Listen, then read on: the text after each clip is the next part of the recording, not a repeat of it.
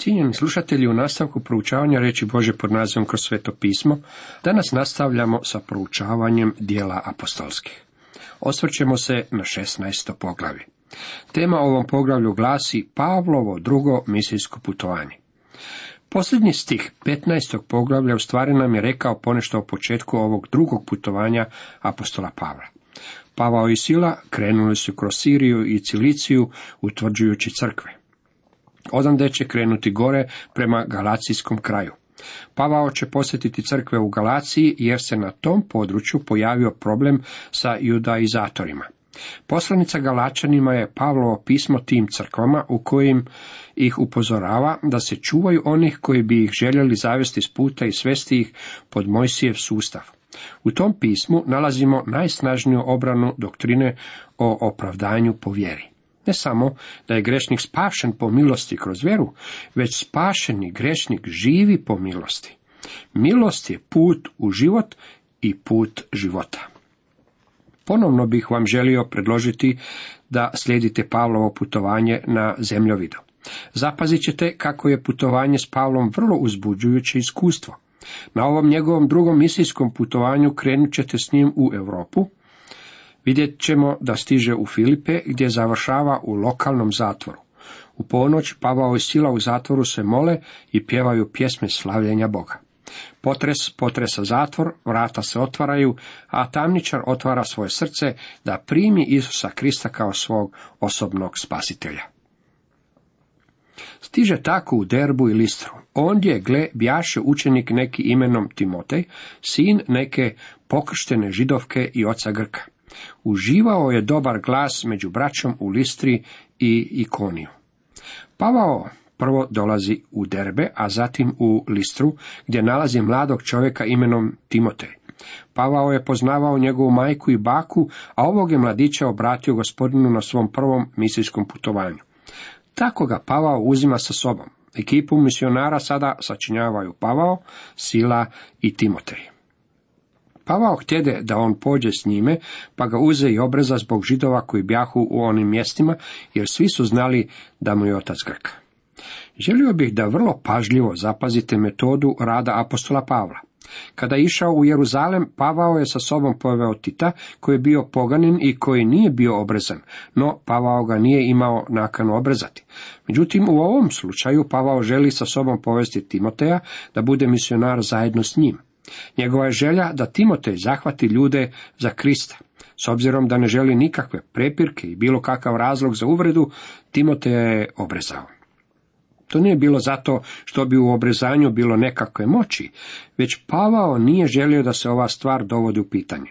To je ono o čemu je pisao u prvoj Korinčanima 9 od 19. do 20. redka, jer premda slobodan od sviju, sam sebe učinih slugom da ih što više steknem bijah židovima židov, da židove steknem. Onima pod zakonom, kao da sam pod zakonom, premda ja nisam pod zakonom, da one pod zakonom steknem. Pavao je učinio ovaj potez kako bi spriječio bilo kakvu raspravu. Ponekad mi ljudi dolaze i govore kako bi se željeli pridružiti stanovitoj crkvi.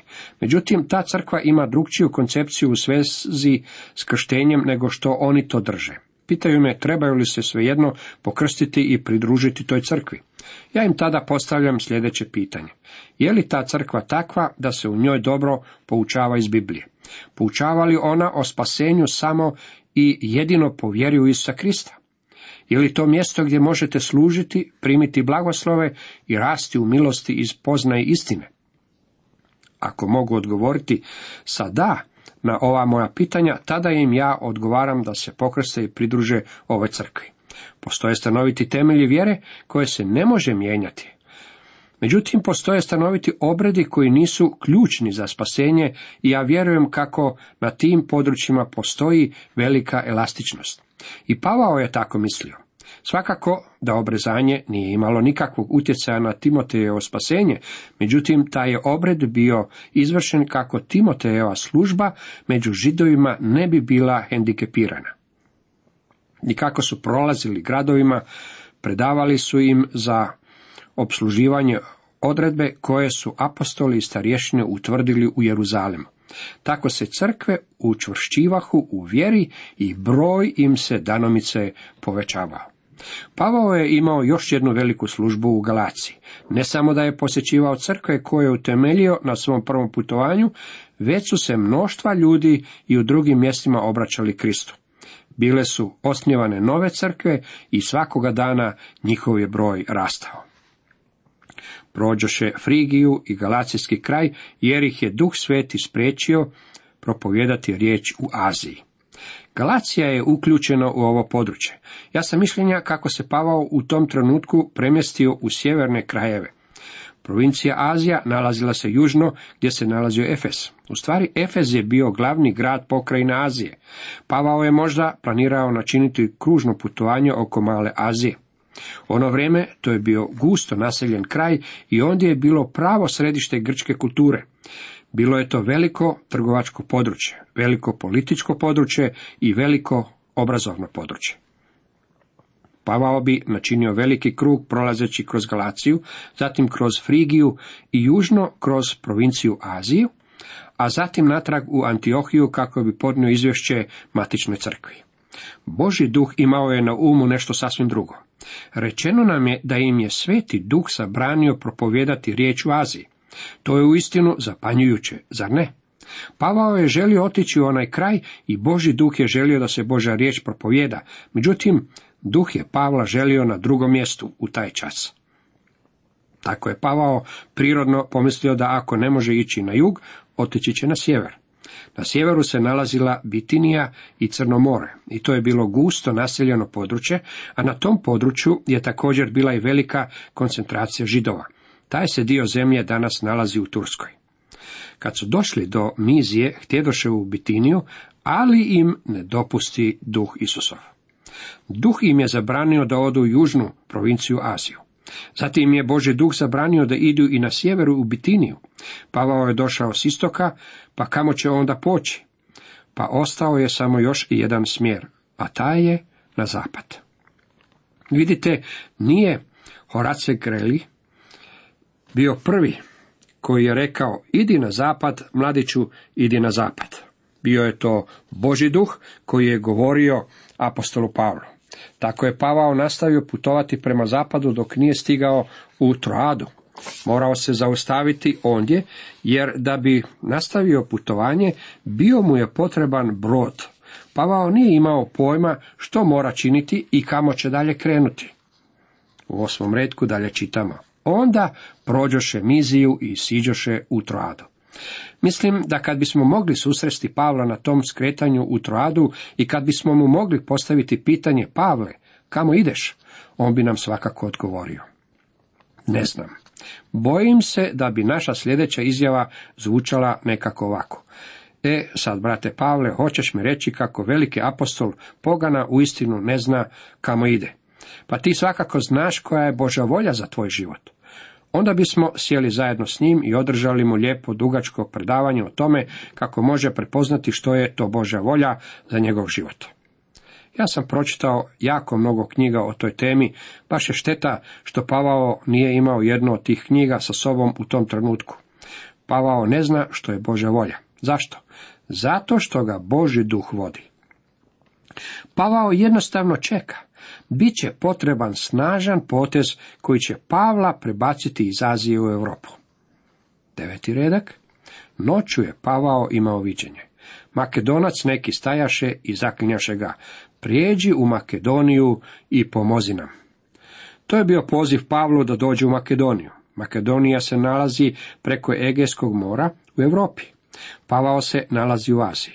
Evanđelje će prijeći iz Azije u Europu, Boži duh je pokrenuo Pavla da ide u tom smjeru.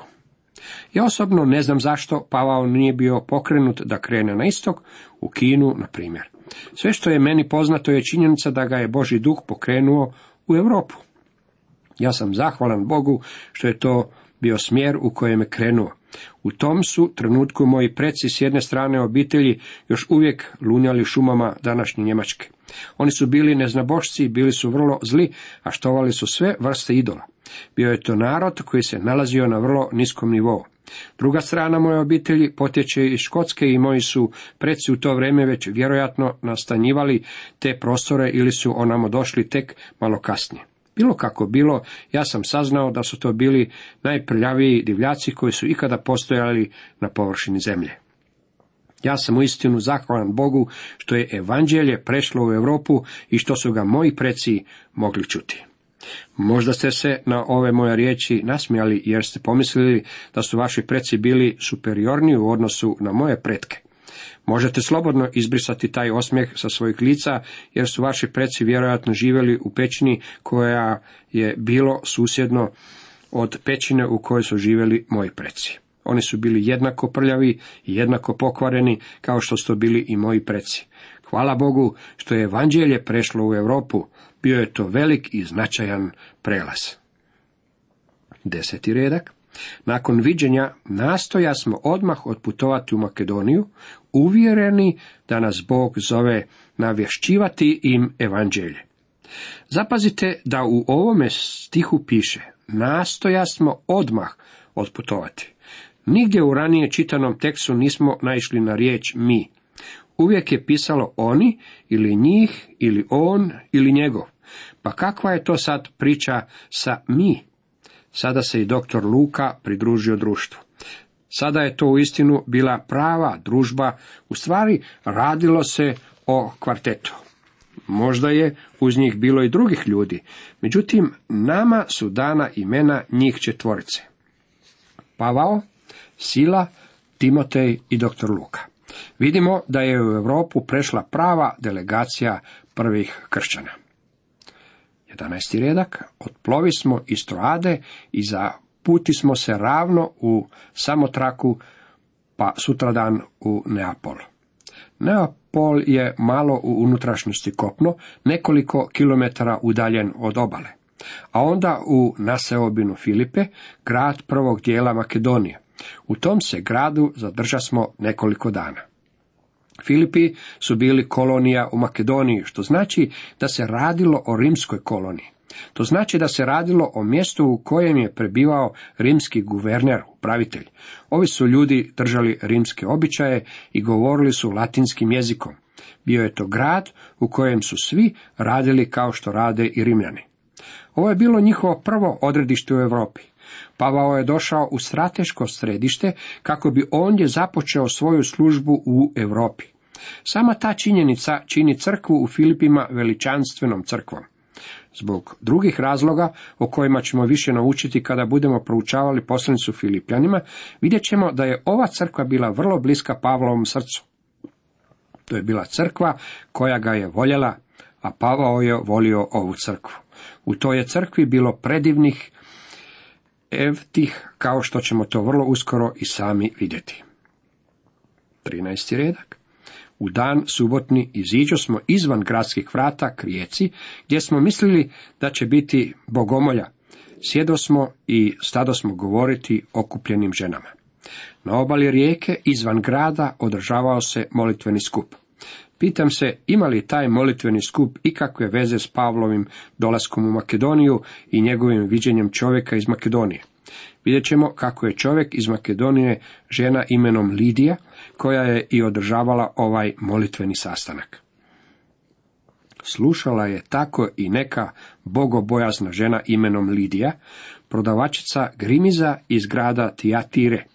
Gospodin joj otvori srce, te ona prihvati što je Pavao govorio. Tijatira se nalazi u Maloj Aziji. To je mjesto u kojem se nalazila jedna od sedam crkvi koja je primila upozorenje našeg gospodina koje nalazimo zapisano u drugom poglavlju knjige otkrivenja. Ova žena je došla upravo iz tog kraja. Ona je štovala živog i istinitog Boga. Međutim, imala je jako malo znanja. Lidija je bila izuzetna osoba.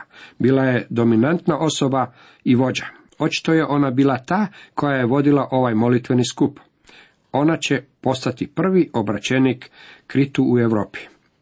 Pošto se pa krsti ona i njezin dom, zamoli, ako smatrate da sam vjerna gospodinu, uđite u moj dom i ostanite u njemu. I prisili nas. Ne znamo ništa o gospodinu Lidiji, međutim i on je morao biti negdje u blizini. Znate, postoje takve obitelji u kojima su žene dominantne obitelji. Očito je da je to bio i slučaj u Lidijinoj obitelji. Hvala Bogu što je ona bila takva vrsta žene, jer se na temelju njenog svjedočanstva njeno cjelokupno kućanstvo obratilo gospodinu. Sada nalazimo Pavla i njegovu skupinu kako ostaju kod nje i ondje nalaze smještaj. Ja pretpostavljam da je Lidija bila bogata žena i da je imala dovoljno sredstava da se pobrine oko misionara. 16. redak.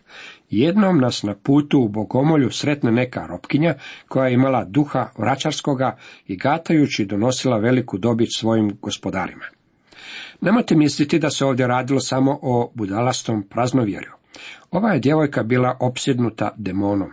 Nažalost, mi smo svjedoci ponovnog pojavljivanja demonizma u našem vremenu. Upravo imam pred sobom pismo jedne kršćanke. Ona se uplela u spiritizam jednostavno se poigravajući s tim, ne smatrajući to opasnim. Njen život je uistinu živopisna priča. I stoga ju je izbavilo slušanje Bože reći kroz naš radio program. Zavapila je Bogu i on ju je izbavio. Demonizam je stvarnost, on postoji. Ta je djevojka je u Pavlovo vrijeme bila opsednuta demonom. Bila je ropkinja i njeni su je gospodari upotrebljavali kako bi im donijela veliku zaradu. Mafija je postojala već u ono vrijeme. Pošla je za Pavlom i za nama te vikala. Ovi su ljudi sluge Boga Svevišnjega. Navješćuju vam put spasenja. To je činila mnogo dana. Pavlo to napokon dodija, pa se okrenu i reče duhu. Zapovjedam ti u ime Isusa Krista, iziđi iz nje. I iziđe toga časa. Kad njezini gospodari vidješe da im nesta nade u dobit, pograbiše Pavla i silu, te ih odvukoše na trg pred glavari. Pavao je imao moć istirati demona u ime gospodina Isa Krista. Tim potezom je prosušio izvor koji je njenim gospodarima donosio mnogo novca, a i sami znate da ako nekoga udarite po novčaniku, tada ćete ga isprovocirati na djelovanje. Tako su se gospodari ove djevojke okrenuli protiv Pavla i njegove skupine. Privedoše ih pretorima i rekoše, ovi ljudi uznemiruju naš grad. Židovi su, te šire običaje kojih mi rimljani ne smijemo ni prihvatiti, ni držati. Zapamtimo da su Filipi rimska kolonija i da se u tom gradu prakticiralo rimsko štovanje idola. Pavao i njegovi ljudi bili su optuženi zbog toga što su navodno pokušali promijeniti rimske običaje. Naravno da je pravi razlog pobune ovih ljudi bio taj što su izgubili veliki izvor svojih prihoda. Na to svjetina nahrupi na njih, a pretori trgoše s njih odjelo i zapovjediše da se išibaju. Pošto ih izudaraše, baciše ih u tamnicu i zapovjede tamničaru da ih pomno čuva. Primivši takvu zapovjed, uze ih on i baci u unutarnju tamnicu, a noge im stavi u klade. Ove su ljude pretukli, leđa su im bila išibana i u ranama i bili su bačeni u klade. Oko ponoći su Pavao i Sila molili, pjevajući hvalu Bogu, a uznici ih slušali. Ovo je bilo uistinu predivno što su njih dvojica pjevali pjesme slavljenja Boga dok su se nalazili u tako jadnom stanju. Nije niti čudo što su se vrata tamnice potresla i otvorila. Odjednom nasta potres velik, te se poljuljaše temelji zatvora, umah se otvoriše sva vrata i svima spadoše okovi. Tamniča se prenu oda sna, pa kad ugleda tamnička vrata otvorena, trgnu mač i samo što se ne ubi, misleći da su uznici pobjegli. Promotrimo na trenutak ovog tamničara u Filipima. On je bio odgovoran za uznike. On je prirodno pretpostavio da ako su vrata tamnica bila otvorena i ako su lanci ležali prazni na tlu, da su i zatvorenici nestali. On bi bio odgovoran zbog njihovog bijega i morao bi zbog toga izgubiti život. Tako ga možemo vidjeti kako stoji ondje sasvim ozbiljno naumivši baciti se na vlastiti mač. Kada se čovjek nalazi u takvom položaju, onda razmišlja o vječnosti. Taj je čovjek upravo o tome i razmišljao, kao što nam to pitanje koje je kasnije uputio Pavlu jasno i pokazuje. Ali Pavao povika iza glasa, ne čini sebi nikakva zla, svi smo ovdje. Onaj na to zaiska svjetlo, uleti i dršćući baci se pred Pavla i silu i svede ih i upita, gospodo, što mi je činiti da se spasim? Pogledao je u vječnost. Znao je da je izgubljen. Oni će mu, vjeruj u gospodina Isusa i spasit ćeš se ti i dom tvoj. Kako čovjek može biti spašen? Vjerujući u gospodina Isusa Krista. Je li mogao vjerovati i za još nekoga? Ne. Vjeruj u gospodina Isusa Krista i bit ćeš spašen. A ako tvoji ukućani uzvjeruju u gospodina Isusa Krista, tada će i oni biti spašeni. To je značenje koje ovdje nalazimo. Onda navijestiše riječ gospodnju njemu i svima u domu njegovu. Te iste noćne ure uze ih opra im rane, pa se odmah krsti on i svi njegovi. Koja promjena? On je učinio da ovi ljudi na sebi imaju ožiljke. Sada im je pravo te rane. Sada je on promijenjen čovjek.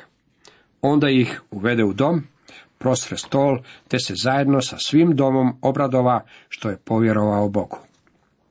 U samo jednoj noći apostoli su bili išibani, bačeni u tamnicu, izbavljeni Božjom intervencijom, a sada su još bili i kraljevski počašćeni u domu ovih obraćenika koji su se radovali puna srca. Kad se rastani, poslaše pretori liktore s porukom, pusti te ljude. Tamničar to priopći Pavlu, pretori reče, poručiše da vas pustim. Iziđite dakle sad i pođite u miru. Vidite, oni su znali da je ono što su učinili bilo protiv zakona. Sada su izdali naredbu da se zatvorenici oslobode i da ih se pošalje van iz grada. Međutim, Pavao prigovara ovome. On je rekao da neće napustiti grad po tim okolnostima. Na to im Pavao odvrati. Javno su nas neosuđene išibali, nas rimske građane i bacili u tamnicu. A sada da nas potajno izbace, nipošto, nego neka oni sami dođu i izvedu nas. Naravno da je Pavlov razlog inzistiranja na tome da im se javno prizna nedužnost bio taj da zaštiti nove vjernike koje će uskoro ostaviti u Filipima. Liktori to jave pretorima. Oni su se uplašili kada doznaše da su Rimljani. Zato dođu da ih nagovore, pa ih izvedu i zamole da odu iz grada. Izišavši iz tamnice, oni pođu k Lidiji, pogledaju i obdore braću po odu.